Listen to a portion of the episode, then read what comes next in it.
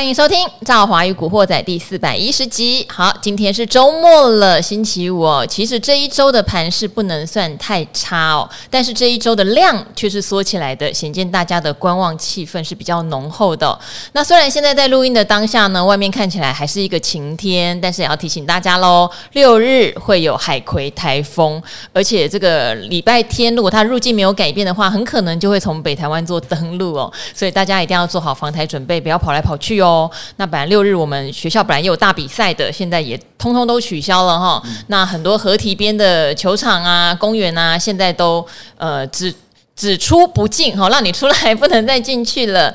总之，不要掉以轻心，不要掉以轻心，我们还是要注意到自己的安全。当然，在台股，我们也是很注意自己的安全哦。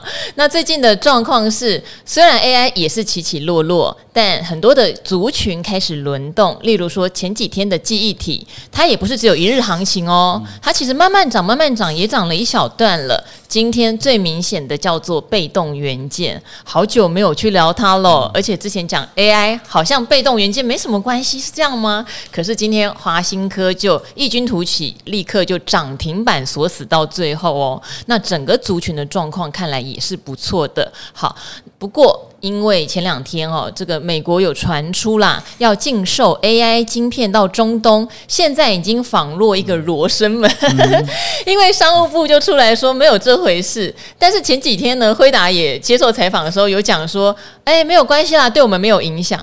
对我们没有影响，跟没有这回事是两件事呢。哈，好，那如果商务部都澄清了，为什么今天的 AI 类股跌那么多呢？纬创又跌了六趴，哈，技嘉也回档，广达也回档，金像电最强的 PCB 今天都明显的回档，到底是好消息出来没有进？那为什么要跌？今天来好好的探讨一下哦。好，今天的来宾哈，也是大家非常喜欢的盈利投资的钟国忠钟总。哎，赵博好及听众朋友大家好，我是钟国忠。好，钟总，你最有名的一个。论调 就是一万六千五百点以下就勇敢大胆，对不对？没错。其实台股有回撤到一万六千两百点的附近。好，勇敢大胆好像没错，但是你也讲了，上面因为套牢卖压真的比较大，过一万六千七就会有压力。所以现在台股在一个好狭幅的震荡里面。说实话，以前很喜欢玩当冲的朋友们应该都慢慢离场了，因为玩当冲玩不起来，玩不起来，玩不起来。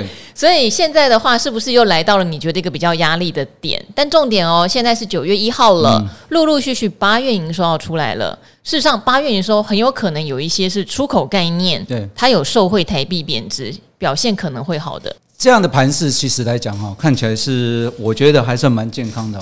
什么叫蛮健康？是在于说您刚刚所讲的这一波的当中，我们看最近的记忆体还有呃。呃，这个所谓的被动元件的部分都有上涨。嗯、其实，呃，在电子元件当中，它分两种，一个叫做被动元件，一个叫做主动元件。是。那先前呢，大家都呃呃，应该说市场上不景气的时候，通常呢会从所谓的下游。我之前我们提到过，不景气的时候，嗯、通常就离你越近的，你越比较会敢花。花钱去消费是，包括像电子的话，就像 notebook 这些等等，当然跟 AI 的这些相关的主题材是有关的。那另外一个就是什么？哎，就是像旅游啊，哦，你你上礼拜刚出国啊，对 对，所以就跟你错过了，下礼拜换你啊，旅游啊，餐厅啊，离你越近的你就会，但是呢，逐随着景气逐渐好转的时候，开始会。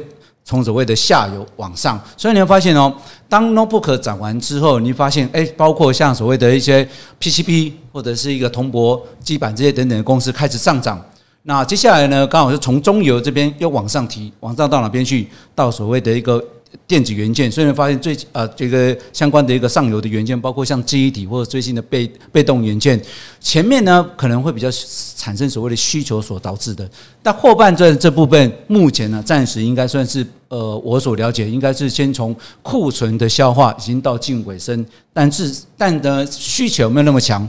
我觉得目前看起来，从整个景气的状况来讲，还没有到那么强烈，但至少已经没有像过去那么样的一个销价竞争。我看有一些公司的在第二季的盈利率或报毛利率的部分已经有做提升，表示说整个一个报价已经稍微好转，所以我觉得这块状况已经有出现一个好转的现象。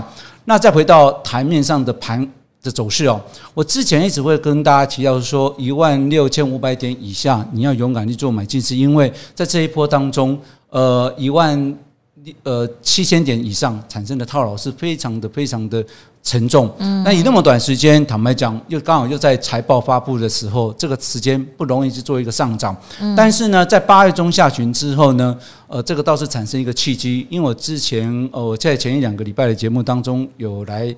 来跟大家分享是说，过去我所了解的台股在七月、八月份的行情是有趣的。一个就是在八八月份的财报要公布之前，七月中旬所产生的高点，它通常在八月底之前是不会出现创高。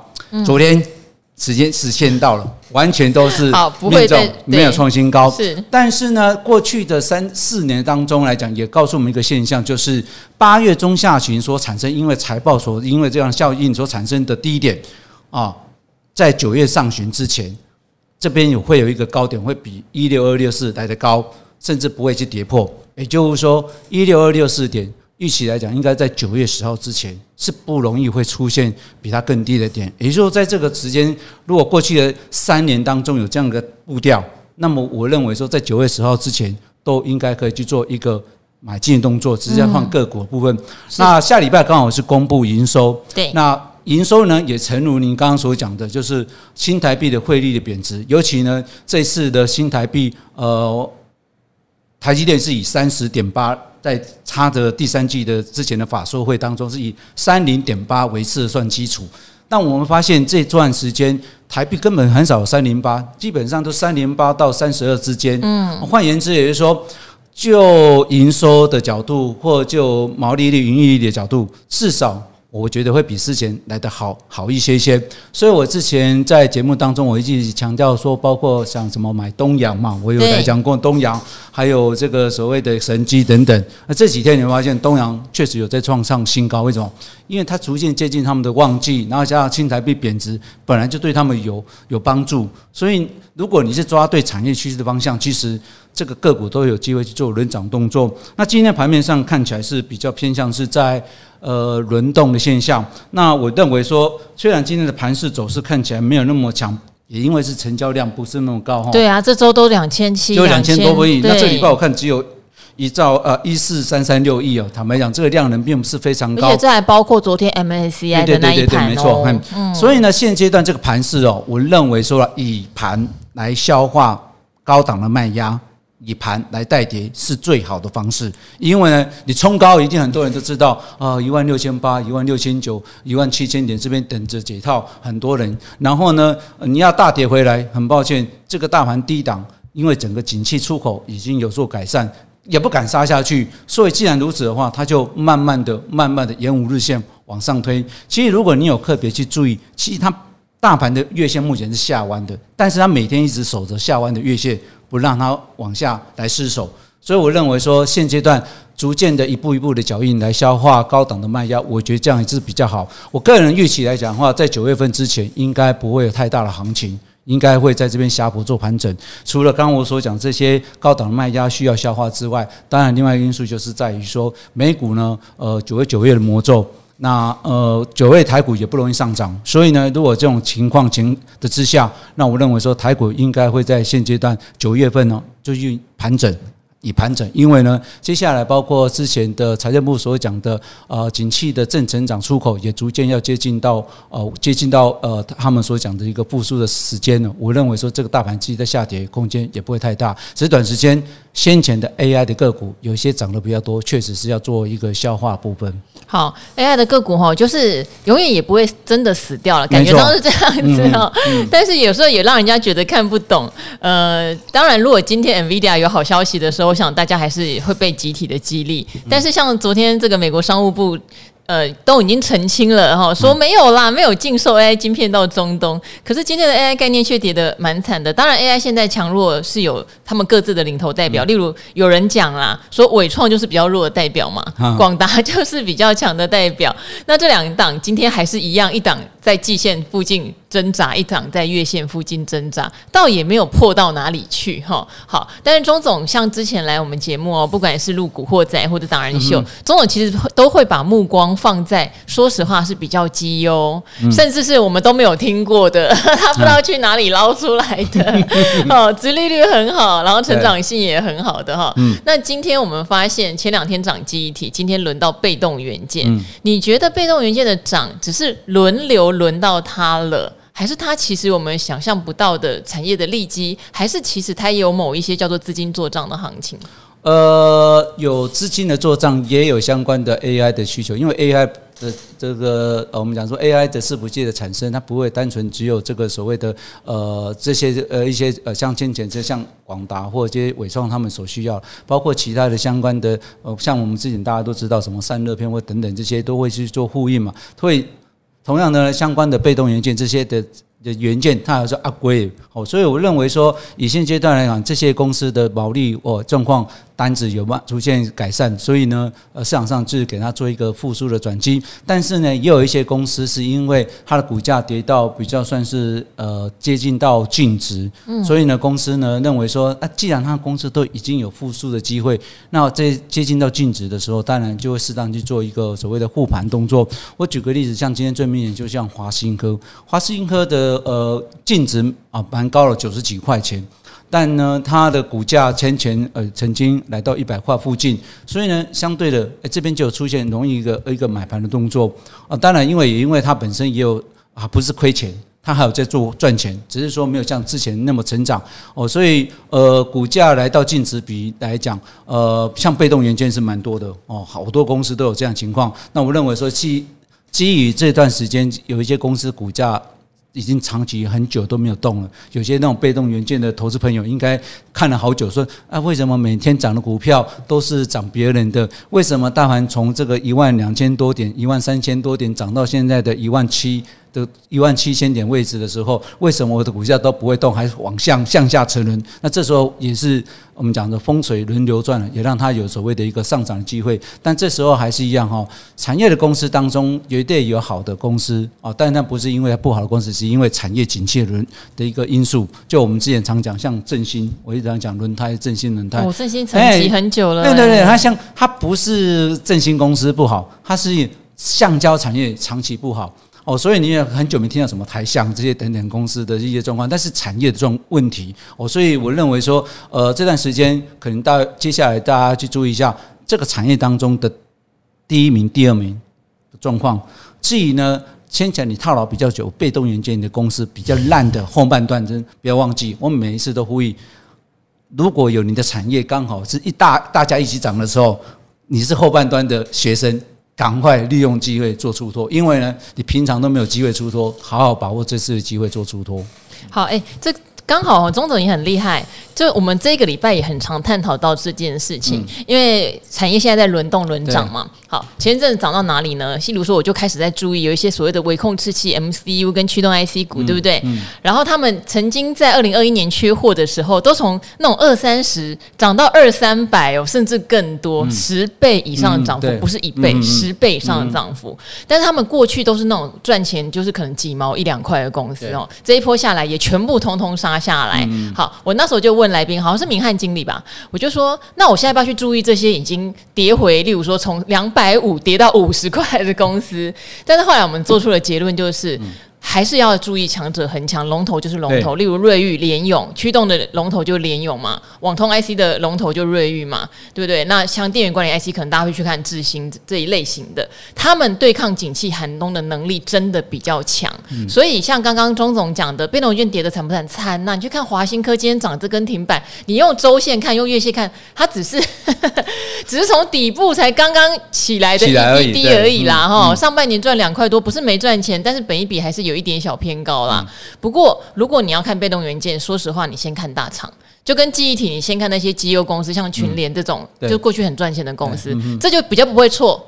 就算今天它只是几日行情下去，你也不太容易受大伤。嗯，对。所以钟总的意思是，如果你今天是被动元件后端班的，就今年根本没赚钱的，那它谈起来，你反而应该做减码。对，嗯，因为。没有竞争的公司，就永远就不会有竞争，除非他有特别去做调整改善，否则来讲，通常他就呃会在尾巴。就我记得我呃先前一直在讲 AI 的公司，我认为说二线、三线的公司你一定要先出脱。后来我发现一线公司，包括像呃一些像广达或者是伟创公司啊，在后来在做一个反弹上当中来讲，他们还有在挑战之前的高点压力区，但是有些公司怎么？从此就一直开始往下跌喽。哦，所以呢，市场上是一个很理性的哦，所以我认为说，如果未来要观察整个 AI 的一个族群来讲，市场上还是会把眼光放在一线的公司上。账，其同样的呢，如果被动元件也是一样，今天的所有被动元件的公司，就像早当时候的 AI 上涨的时候，哦，大家一窝蜂上涨，但是呢，等到一段时间之后，一线的继续生存，二线、三线就慢慢被淘汰掉了。嗯，好，所以呃，投资在一些比较大型的公司啦，我觉得这个还是一个。蛮蛮不变的道理，尤其是哈，我们节目常常提醒大家，我们的资产要做一个好的配置。是，好玩 题材股没有问题，没有问题，但不要占你的资金大部分。高贝塔值、高波动的股票虽然有趣，好像短期内可以赚到大钱，但也会容易让大家的心情不好。对，好，所以其实呃，大部分的资金，如果你放在比较大型企业或者是长期稳健的企业，真的会比较安心。那昨天的话哈，是富旭哥，钟总也有留意哦。他说富旭哥怎么那么冷诚实？啦，在节目里面把他领到多少鼓励什么，通通都讲出来哈。好，其实钟总我刚刚有讲哦，他常常来不是讲现在最热门的题材，而是会去捞一些我们都没有想过的高值利率绩优股。所以呢，钟总今天也来踢馆，也不踢馆，也来哦，被我逼供。其实也有你自己心目中很适合长期存的股票名单，对不对？是的，是的哈。我来讲一下哈，我这个存股的名单哈，大概有分这三个阶段哦。第一个阶段就是在我早期还没有进入到证券投顾的时候，当时我的身份是可以买股票，哦，所以那时候我买像国产实业或建准这些公司啊，那时候年纪小啊，这些公司大概那时候差不多二十多块钱，哦，二十多块钱，所以那时候就买了之后啊，然后呢也没有理他，因为那时候他们也不太会涨，你哪知道二三十年前的时候建准咱们后面会有看到三位数，那。但是那时候我看这些公司的大股东还有产业竞争力还算是不错，所以我去做持有。但后来因为来到投顾，我的身份是不能去买卖股票，嗯，然后接下来就是放着，就从此就不会去动哦。那我大概讲一下，我这几年当中我自己看的股票来讲的话，包括国产跟建准以外，另外一个是巨阳。那巨阳是我老婆啊，她长期在买 哦，长期在买。讲一下啊，因为巨阳。以前我老婆在这家公司待，真的，所以这家公司的那他很有认同感哎，很多人待过就说不要来我们家公司，因为他是从巨阳还没挂牌的时候就在这家公司，所以呢，我是基本上是从他没有上市到后来到上市，嗯，那也因为这样子，大概一路看着他这些公司股价的一个上涨。那因为呢，我看了太太操作的情况，因为他们有员工可以持股去扣，是，那我看我老婆是重启。大概二三十块钱，一路一路放，一直放，一直放，一直放，放到现在放一二十年。哎，一二十年基本上都没什么卖，偶除非偶尔要需要买个包包，卖个一张两张而已，不能七张。干嘛卖？叫你买啊？不太不太。对啊，好傻哦。要自己卖。然后后来我再看一看一下，哎，我发现他的一个做法来讲，我觉得倒是可以值得给大家做一个参参考，这个参做一个参考。像我太太她这样长期的持有巨阳哦，她每年这家公司大概配得起大概五块到八块钱哦，长期甚至今年有配到十四块半。我这样长期看起来的话，它顶了一二十年了哦，大概这样平均的成本大概剩下两位数。换言之，也就是说现在不管它的市场上的波动怎样，我看它每天也都。反正巨阳涨也没差，巨阳跌也没关系，也没差。反正每年就领股息，那每年领的股息，呃，也算是蛮愉快的。我觉得这个看起来就是给呃，后来我呃开公司的时候，我有这样的一个想法。嗯，那坦白讲，呃，有一些我为什么你们发现我上节目的时候，我都喜欢讲绩优股。好，我因为我在这二十年当中，我在券商公司，那我在券商公司就是常常接触。散户跟投资人，我看太多的散户都因为这样子，例如说被被催缴，或甚至呢，有些是营业员要去压客户来来补钱，是。所以呢，你会发现这种情况来讲，后来呃，我得到一个情况就是说，你如果不投机，你永远上不了你的身。伤不会伤到身体。好，如果不做投机行为，其实理财这件事是不会伤身的，不会伤身哈。嘿，也许你会嫌有点慢，嗯、但是不会伤筋。你会嫌得慢，甚至或者说啊，可能是没有赚到钱哦，至少你都保本。但是呢，如果你心里有心存投机的想法。买这些公司，那除非除非是说你自己要有一个手脚够快，懂得善设停损点，否则我看了太多的投资人，太多的投资人都是怎样跟着人家去买投机股，结果呢买了之后又不懂善设停损点，结果呢买了之后呢一辈子开始都放在那边。我举个例子，什么大什么霸的。我差怎么霸的？你透露年纪了，大什么霸我知道，差什么霸我不知道哎。对，真的是一样。所以你看啊，所以如果这些公司，我知道来得中环的故事啦，对不对？是是是，哦，还有早期什么什么养什么风的那些等等哈。那我也就是说，就是看了太多的公司。很多的投资人买了这些公司之后，结果自己也不知道买什么东西，然后呢，股价就是也没赚到钱。结果那个梦或那个题材过了之后，结果就从此就套牢在那边。后来甚至当壁纸。所以我后来告诉我自己，在跟呃来上节目的时候，或跟投资人分享的时候，我一定要尽量要多介绍一些绩优公司来做分享哦。那看起来长期下来，我们看这一波下来，我从年初到现在。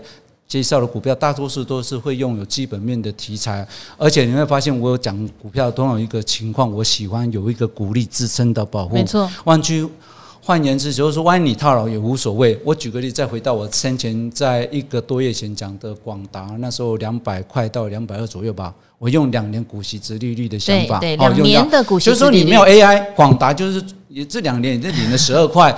按有 AI 就加分，没 AI 也是这样子。所以你最近你说 AI 的事情，呃，有稍微一些冲击影响。但是如果你把 AI 拿掉啊，它过去也是都是这样子。所以我认为说没有差别哈。那再回到我刚刚所讲的个股的部分，那像我像国产的部分，我当时候会持有，我也看一看，嗯，那些公司每年它大概配个零点五元到一元左右，稳定配，哎，蛮蛮还蛮不错的。那这个建准部分，因为我已经成本在两位数而已，所以呢，今年如果说，反正他今年虽然今年股价下大跌，但是我长期持有成本才一二十块钱，所以呢也没差。一二十块钱，一二十块钱，所以但是张数不多了，大概就只有放在那边持有，就是续续等一下部分。那我觉得我先这几年当中啊，这一年当中，我介绍陆续包括像宏康或海运店。我觉得这些公司获利状况不错，这些可能我未来都会会再做做持有的部分。嗯，好，就是呃，我们其实，在节目里面哈，还蛮常跟大家分享的，就是鼓励支撑这件事情哦。有的人是有点觉得，哈，就那么几趴的殖利率值得你去，嗯、可是不要忘记哦，股票就叫做涨时重视，跌时重值。是哦，为什么钟总在跌的时候不担心？就是因为这些公司跌下来，它有基本的价值面做支撑。这个我们在昨天聊很多。嗯哎，不要以为价值股不会变标股哈。昨天在讲存股会变标股，对，但是标上去的股票不一定都有基本面哈。嗯，只是跌下来的时候有基本面的股票，你知道可以加码，你知道你不用恐惧，你顶多就是超涨的那一段没赚到。对，好，这些东西都是很重要的。但是这边好，我们也要跟大家来聊一个话题了，就是钟总，你会怕你的私房钱被太太发现吗？嗯，不太不太会那个，不太担心。你比较霸气哈，好，因为很多人就说哈，这个私房钱有时候做股票投资不想被发现，为什么会有这个灵感呢？前几天其实我有回答一个听众朋友的留言，他是指说他呢婆嗯娘娘家给了他五十万，他就问我们这个五十万哈，他是不想让另一半知道的，请问可以做什么投资？那当下也没想太多，就跟他说，他本来是一个比较保守型的投资人嘛，那他一直在做。定期定额都有赚钱，那你就把你定期定额的力道可能稍微加大，把这个五十万打进去，好，甚至你可以先留一些现金，等着这个股市回档这样。后来就有另外的人留言给我，他说：“赵华小姐，她是不想要让家人知道耶，所以不能买股票，不然这个股票在隔年要报税的时候，如果是夫妻合并申报，老公就会发现。我觉得这蛮妙哈。”那报税的事情还有点远了，因为今年刚过嘛。对。但今年有一个很现实的事情，我想大家多多少少都有点感觉。嗯、我不晓得大家有没有收到很多的鼓励发放通知书。嗯、我自己就一大叠，因为我自己长期投资的部位也不小，嗯、一大叠的问题在，有时候我连开都没有开。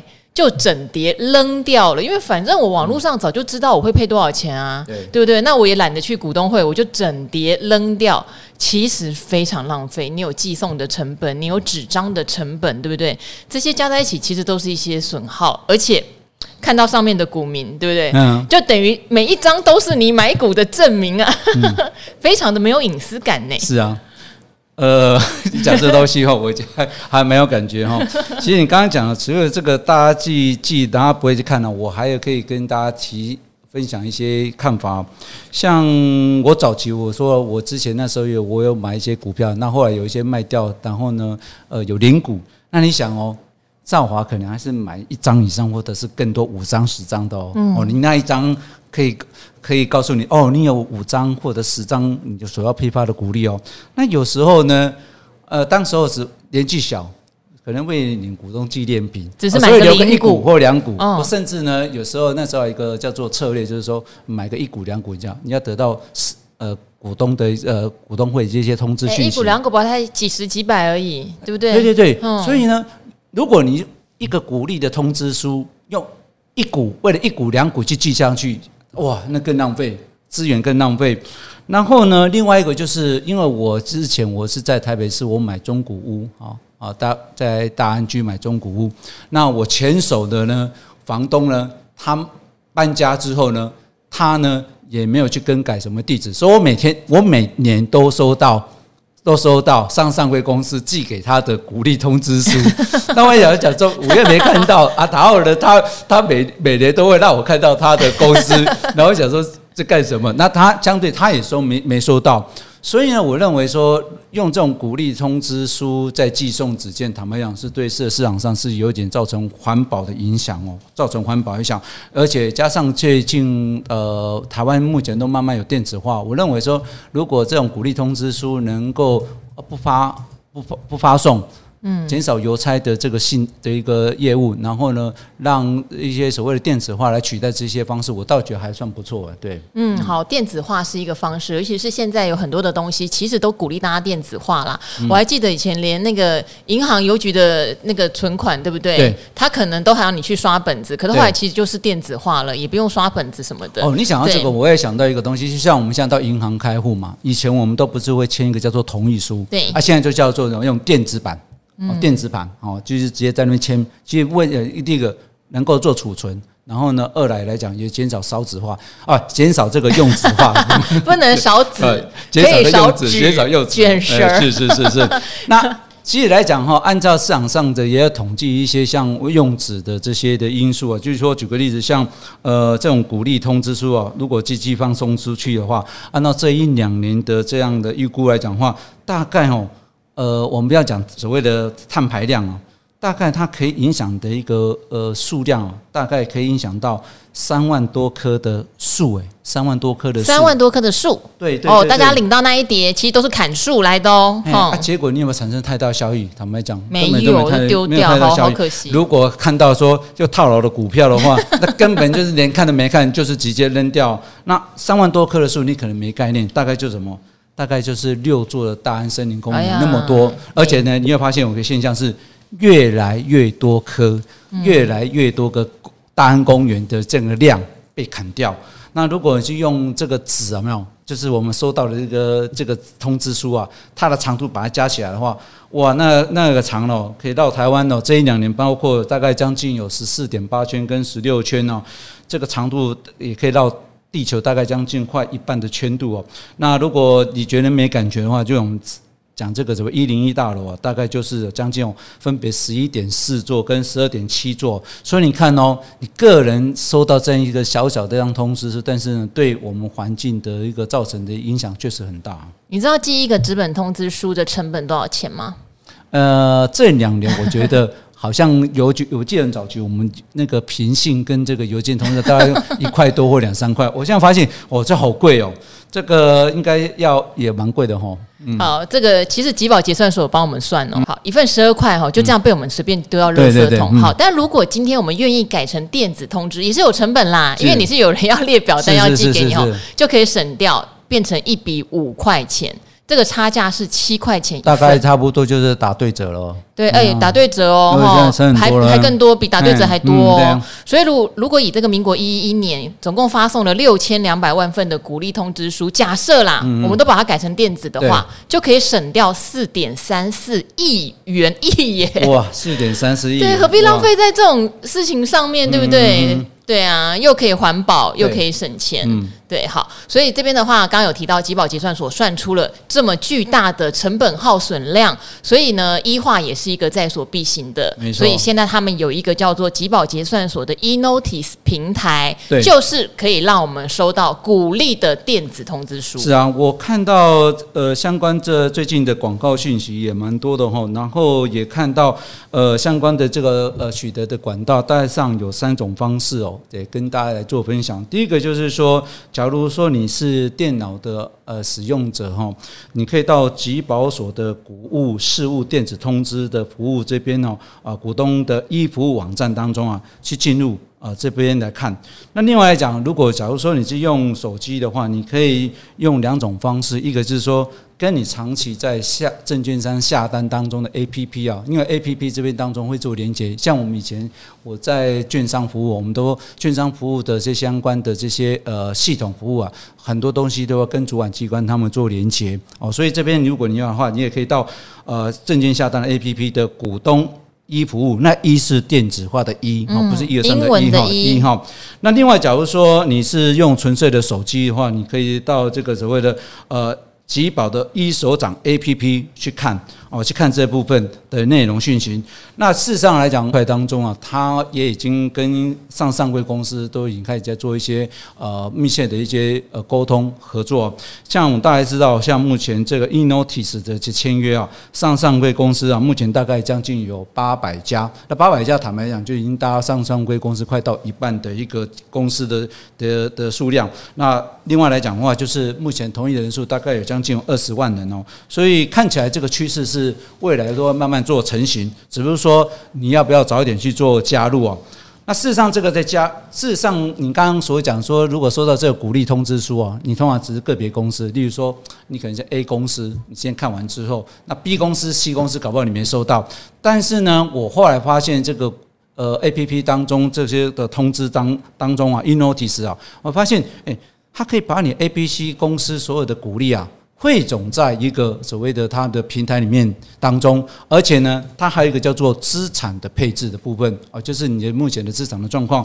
所以如果有这样的情况，我觉得就不会有所谓的漏了部分。那甚至呢，你可以不用让你的另外一半知道，你又不怕，你没差啊，不怕，但是别人呢或许会怕啊，对不对？我这边再帮大家整理一下哦。当然，最快的话，你就是下载吉宝结算所他们的 APP，叫做吉宝一手掌。掌握 A P P 这个一是英文字的一哦，然后当然各券商也可以去注意哦，你的券商下单 A P P 里面有没有股东一服务？好，这个一也是英文字的一，当然一样最简单的，因为很多人可能用手机 A P P 用不惯，就去集保结算所的官网里面就会有一个股东一服务网站哈，里面就有我们刚刚讲的帮你算股利的这个服务，而且最好的就是你下载之后，或是你进到网站之后登录了，他会在股利发放的时候告诉你，你领。到多少钱？几月几号入账了？哦，这个也是一个很便民的服务，嗯、对，对，对，然后还会帮你配哦，说，哎，你今年可能好有六家公司领股利，大概占你的资产比重是什么样的情况？